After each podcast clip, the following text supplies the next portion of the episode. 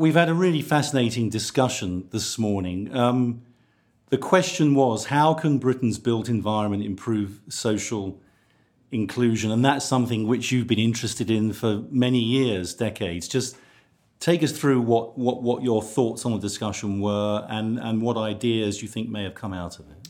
Well, it's always interesting to hear people from different backgrounds with different agendas. You know, I, as you say, I've been focused on housing conditions and housing quality for 30 or 40 years or so, and I kind of come across it from a sort of statistical perspective. So it's different. Diff, it's good to see how people are coping with delivering government policies on the ground. One of the things I think we're all agreed on is that is that poor people end up living in poor housing. It's a fact of life. Um, but the problem is, I, I always struggle with is the children who are brought up in those environments. It's not their fault that they're brought into a, a poor home, and yet they have to live in poor housing and they have to suffer the consequences of that. And there was a, quite a lot of discussion today about what, can, what we can do about that, how we can get out of that situation. Uh, and to me, the one that was screaming out was that we must build more top quality social housing. You know, it's as I say, it's screaming out at you. If children are brought in, uh, uh, are brought up in a good quality housing environment, they do better at school, they have a longer life expectancy, their education is better, uh, their productivity, their life chances are better all around, and the whole government, uh, the whole country gains from that investment.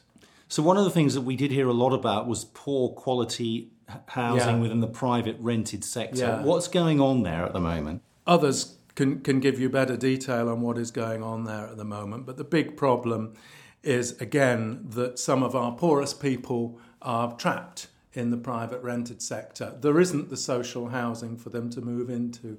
So you have families living sometimes four to a room, uh, children trying to do their homework, trying to achieve at school when they're bounced from, from one bedsit flat to another. Uh, and they just cannot get on in that sort of environment. The big problem, again, is there is a problem in that the private rented sector is not pro- properly regulated. The housing is poor, but the real underlying factor there is that they should be in good quality social housing environments, and it's just not available for them. And the other thing I know you're interested in is joined up thinking in government. Yeah. And more of a sense of, you know, the the departments responsible for housing yeah. talking more to the NHS about, about the future and about how people's health can be kept at a, a reasonable level so it doesn't suffer later on and cost everybody more. Yeah, I mean, part of the problem is uh, is we all see the benefits of people being brought up and living in good quality housing, but who pays for it? Who picks up the bill? We know from the work that we've done that if you live leave people living in the poorest housing, it's costing the uh, NHS about two and a half billion pounds a year in the UK.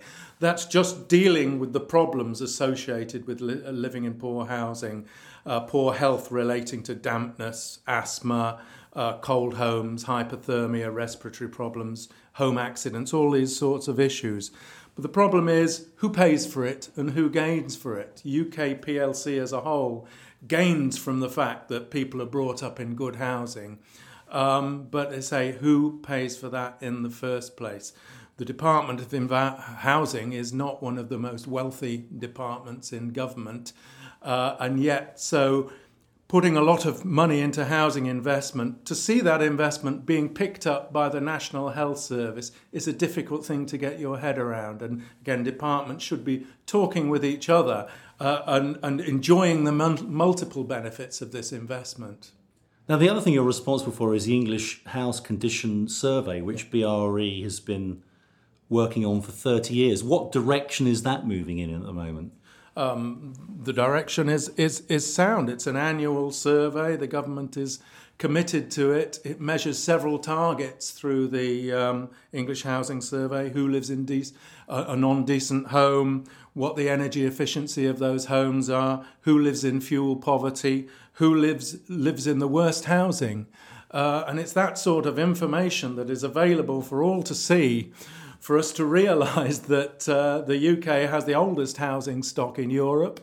Um, it has some of the worst housing quality in Europe.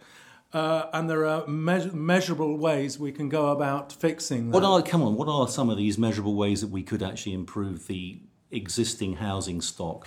Well, identifying and targeting the most vulnerable people in the poorest housing. You can see that through through the survey. You can do that through the survey, and you can target policies on um, reducing overcrowding in, in, in homes um, improving energy efficiency of homes, which takes people out of fuel poverty, identifying health and safety hazards in the home, like dangerous staircases, dangerous cookers and wiring, and things like that. Little things which may not seem very important, but actually add up to huge sums of money and huge stress on people in society.